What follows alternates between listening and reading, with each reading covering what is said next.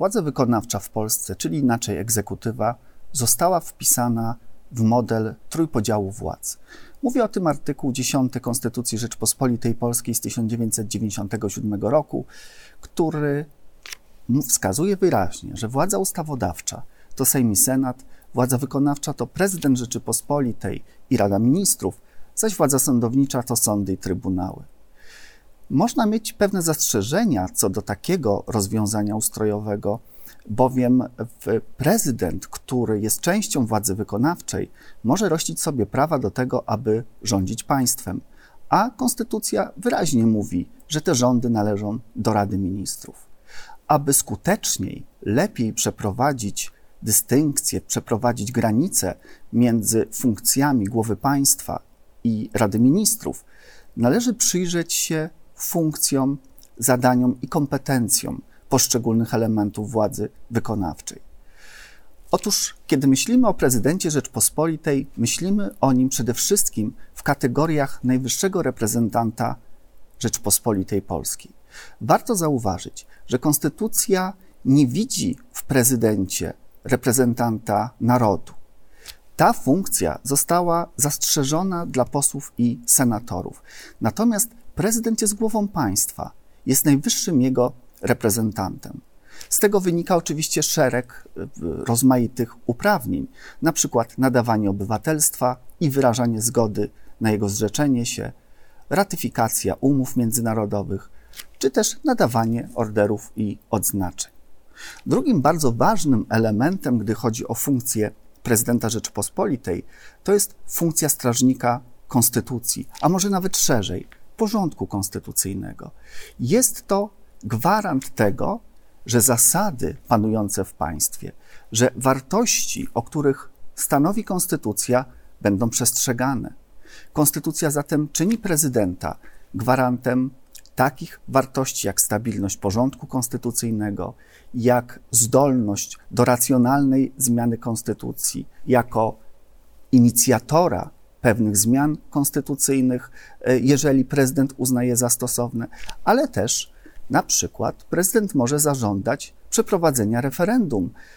Takiego referendum, które zatwierdzi zmiany konstytucyjne, jeżeli zmiana nastąpiła w pierwszym, drugim lub dwunastym rozdziale Konstytucji. Rozciągając funkcje gwarancyjne prezydenta, warto spojrzeć na to, iż jest on swoistym gwarantem, że będzie zachowane bezpieczeństwo państwa, zarówno w wymiarze wewnętrznym, jak i zewnętrznym. W tym przypadku odnotowujemy bardzo ciekawe zadanie głowy państwa, a mianowicie bycie najwyższym zwierzchnikiem sił zbrojnych. Warto dodać od razu, że tym właściwym zwierzchnikiem sił zbrojnych w czasie pokoju jest minister obrony narodowej. W czasie wojny jest to powołany przez prezydenta na wniosek premiera naczelny dowódca sił zbrojnych, a zatem prezydent w żadnym przypadku nie jest realnym dowódcą wojska. Zawsze tę funkcję gwaranta bezpieczeństwa wykonuje za pomocą bądź to rządu, bądź można powiedzieć wojskowego fachowcy. Prezydent jest gwarantem ciągłości władzy państwowej, stanowi konstytucja. Jest to bardzo ważna funkcja prezydenta, która w warunkach normalnego, codziennego funkcjonowania państwa gwarantuje, że będą obsadzone wszystkie kluczowe organy władzy państwowej. A zatem, jeżeli kończy się kadencja Sejmu, prezydent dba o to, aby rozpisać wybory i doprowadzić do zebrania się Sejmu następnej kadencji. Jeżeli na przykład do dymisji poda się Rada Ministrów, prezydent musi zadbać, aby rząd funkcjonował cały czas, albo inaczej, żeby państwo ani przez moment nie pozostawało bez rządu. A zatem przyjmując dymisję, jednocześnie powierza obowiązki pełnienia swoich obowiązków przez rząd do momentu zaprzysiężenia nowej Rady Ministrów. Można zatem powiedzieć, że to, co zapisano w Konstytucji, to funkcje gwarantowania właściwego funkcjonowania Rzeczpospolitej Polskiej. Ale jest jeszcze jedna funkcja, która wprost nie została zapisana w Konstytucji, ale moim zdaniem jest być może najważniejszą funkcją prezydenta. wynika z pewnego zamysłu modelowego, z pewnego modelu prezydentury, który odczytujemy i z praktyki ustrojowej, ale też i właśnie z przepisów konstytucji. To funkcja arbitra politycznego. To jest funkcja, która powoduje, że prezydent w momentach kryzysu, w momentach zagrożenia państwa może reagować, może harmonizować współpracę organów państwowych, może też wprowadzać takie środki, które będą służyć stabilności państwa. Spójrzmy na przykład na stany nadzwyczajne. Jeżeli wystąpi rzeczywiście bardzo poważne zagrożenie o znaczeniu zewnętrznym lub wewnętrznym, no to prezydent na wniosek Rady Ministrów będzie mógł prowadzić stan wojenny, tudzież stan wyjątkowy. Mamy zatem do czynienia z kimś, kto musi również dbać o to, aby państwo działało bez przeszkód, aby państwo działało bezkolizyjnie cały czas, aby wszystkie organy państwowe były w stanie realizować wszystkie swoje funkcje. Warto jeszcze przy okazji arbitrażu wspomnieć o jednej rzeczy, która już zupełnie wymyka się e, pewnym realiom konstytucyjnym. Jest to mianowicie funkcja arbitra politycznego, arbitra społecznego. Prezydent przecież jako głowa państwa, jako ten, który powinien mieć baczenie na różne procesy zachodzące w państwie, może reagować również w sytuacji kryzysów społecznych czy politycznych. Może spotykać się z reprezentantami różnych partii politycznych, aby na przykład doprowadzić do pewnego porozumienia politycznego.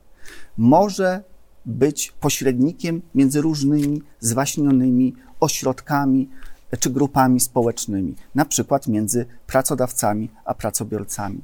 A więc to znaczenie prezydentury, to oddziaływanie prezydentury na procesy społeczne i polityczne poprzez autorytet jest niebagatelne.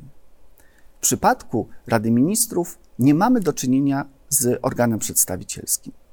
Kiedy patrzymy na konstytucyjne funkcje Rady Ministrów, to można po powiedzieć, że jak w soczewce skupiają się one w ustępie pierwszym 146 artykułu. On mówi, że Rada Ministrów prowadzi politykę wewnętrzną i zagraniczną Rzeczpospolitej Polskiej. Mówiąc wprost, rząd jest od rządzenia państwem, od kreowania i prowadzenia jego polityki. Zwróćmy uwagę, że przebiega tu właśnie bardzo znacząca różnica między położeniem prezydenta a położeniem rządu. Prezydent państwem nie rządzi. Prezydent może korygować pewne rozwiązania, może e, pośredniczyć w pewnych e, postępowaniach, ale nigdy nie może wejść w rolę rządu. Mamy zresztą bardzo ciekawy przypadek po pewnym sporze, który w 2009 roku miał miejsce między rządem a prezydentem, kto powinien reprezentować Polskę na posiedzeniu Rady Europejskiej, to spór ten rozstrzygnął Trybunał Konstytucyjny. I powiedział on rzecz niezwykle ważną, która tak naprawdę rozciąga się na całość stosunków między prezydentem a rządem. Że prezydent może reprezentować Rzeczpospolitą w stosunkach międzynarodowych, może na przykład uczestniczyć w delegacji uczestniczącej w posiedzeniu Rady Europejskiej, ale nie może realizować innej polityki niż ta, którą wyznaczył rząd. Rząd ma zatem najszersze pole do działania w polityce państwa. Dodajmy jeszcze, że działania pod kontrolą Sejmu, o czym będzie jeszcze w dalszej części. Wybory prezydenta Rzeczpospolitej od 1990 roku mają charakter powszechnej i bezpośredniej elekcji. Warto dodać, że w latach 89-90 restytuowany urząd prezydenta był obsadzany w drodze wyborów dokonywanych przez Sejm i Senat, obradujące jako Zgromadzenie Narodowe. A więc było to poniekąd nawiązanie do tradycji II Rzeczpospolitej. Jak Zatem widać, od 30 lat zdecydowaliśmy się na wybory, które dodatkowo legitymizują głowę państwa, bowiem ma on poparcie wywodzące się bezpośrednio od wyborców, bezpośrednio od narodu. Kandydat na prezydenta musi spełniać kilka podstawowych warunków. Musi być to obywatel Rzeczpospolitej Polskiej, który najpóźniej w dniu głosowania kończy 35 lat, ma pełnię praw wyborczych i uzyskał pewnego rodzaju prapoparcie od obywateli. Chodzi tu mianowicie o zebranie przynajmniej 100 tysięcy podpisów poparcia dla takiego kandydata. Warto dodać, że oficjalnie w procesie tym nie uczestniczą partie polityczne. Konstytucja mówi wyraźnie, że to obywatele, wyborcy zgłaszają kandydata na prezydenta Rzeczypospolitej. Aby objąć swój urząd, kandydat musi uzyskać bezwzględną większość głosów, to znaczy więcej niż połowę ważnie oddanych głosów. Jeżeli żaden z kandydatów nie uzyskał w pierwszej, tak zwanej pierwszej turze głosowania e, takiej większości, występuje konieczność przeprowadzenia drugiej tury. W drugiej turze głosowania, po dwóch tygodniach od pierwszej, bierze udział dwóch kandydatów z pierwszej tury, którzy uzyskali odpowiednio największą liczbę głosów. Wiadomo już zatem, że w drugiej turze zwycięży ten kandydat, który uzyskał więcej głosów ważnie oddanych od swojego kontrkandydata. Kadencja prezydenta rozpoczyna się od złożenia przysięgi przed Zgromadzeniem Narodowym. Kadencja trwa pięć lat i warto dodać, warto zaakcentować, że dana osoba może pełnić urząd prezydenta tylko przez dwie kadencje. Nieważne, czy są to kadencje bezpośrednio po sobie występujące, czy też nastąpiła pomiędzy nimi przerwa. Warto zaznaczyć, że nie ma zbyt częstych przypadków wyboru prezydenta na drugą kadencję. E, taki przypadek miał miejsce, e, w, gdy chodzi o Aleksandra Kwaśniewskiego i ostatnio Andrzeja Dudę, który w 2020 roku został wybrany na swą drugą kadencję. E, prezydent Rzeczypospolitej może e, swoją kadencję zakończyć wcześniej. Może bowiem, zgodnie z własną wolą, w każdej chwili złożyć swój urząd. Wygaśnięcie urzędu prezydenta następuje również wtedy, kiedy nastąpiła śmierć głowy państwa lub kiedy nie może on wykonywać stale swych obowiązków ze względu na stan e, zdrowia, lub też gdy został on złożony ze swego urzędu wyrokiem Trybunału Stanu. Warto przypomnieć, że gdy prezydent trwale lub przejściowo nie może sprawować swojego urzędu, zastępuje go marszałek Sejmu, a gdy ten nie może, marszałek Senatu. Ostatnia taka sytuacja miała miejsce w 2010 roku po śmierci prezydenta Lecha Kaczyńskiego. Gdy chodzi o powoływanie Rady Ministrów, bo w tym przypadku oczywiście trudno jest mówić o wyborach Rady Ministrów, to możemy spotkać kilka mechanizmów konstytucyjnych. Otóż pierwszą drogą, pierwszym krokiem, y, który następuje na przykład po nowych wyborach, po rozpoczęciu nowej kadencji przez Sejm albo po podaniu się do dymisji przez poprzedni rząd, jest powołanie rządu przez prezydenta, zaprzysiężenie tego rządu oraz uzyskanie przez ten rząd wotum zaufania od Sejmu. Przez wotum zaufania rozumiemy zgodę większości sejmowej na to, aby funkcjonował rząd z danym programem i z określonym składem. Jeżeli zawiedzie ta procedura, nie mamy skutecznie powołanego rządu z inwestyturą sejmową, następuje druga próba. W tym przypadku to Sejm większością bezwzględną wybiera premiera, na jego wniosek wybiera ministrów i tak, i tak wybraną Radę Ministrów powołuje prezydent Rzeczypospolitej. Gdy również ta droga zawiedzie, czeka nas ostatnia próba.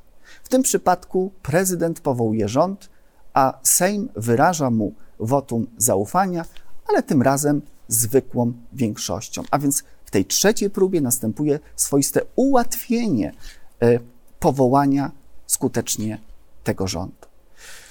Gdy jednak trzy próby zawiodły, pojawia się nieubłaganie pewna kompetencja prezydenta. Prezydent ma obowiązek skrócenia wtedy kadencji Sejmu i zarządzenia nowych wyborów parlamentarnych. Bardzo ciekawym e, procesem, który powoduje z jednej strony odwołanie rządu, a z drugiej strony pojawienie się nowej Rady Ministrów jest instytucja konstruktywnego wotum nieufności.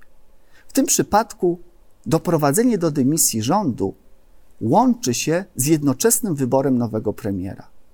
E, czyni się to na wniosek 46 posłów, przynajmniej 46 posłów, i niezbędna jest do tego większość bezwzględna e, głosów. Warto zobaczyć, dostrzec w tej procedurze pewną znaczącą kwestię.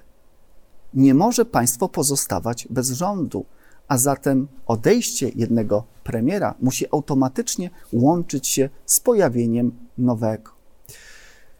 Bardzo istotnym elementem, gdy chodzi o ustrój władzy wykonawczej, jest odpowiedzialność jej segmentów. Prezydent Rzeczypospolitej nie odpowiada ani politycznie, y, ani na co dzień trudno jest mówić o jego odpowiedzialności prawnej.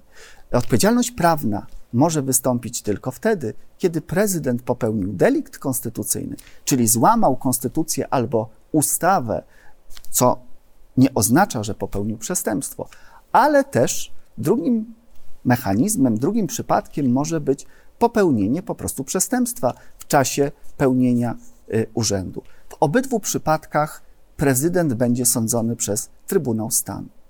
W przypadku Rady Ministrów mamy do czynienia z odpowiedzialnością zarówno polityczną, jak i prawną. Polityczna oznacza fakt, że Sejm może kontrolować pracę rządu i w sytuacji, gdy ta kontrola jest, e, przynosi negatywne skutki, to rząd może zostać odwołany. Takimi instrumentami, elementami e, kontroli sejmowej rządu jest chociażby wotum nieufności, wotum zaufania, kontrola sejmowa ze szczególnym uwzględnieniem komisji śledczych, czy też interpelacje i zapytania e, poselskie.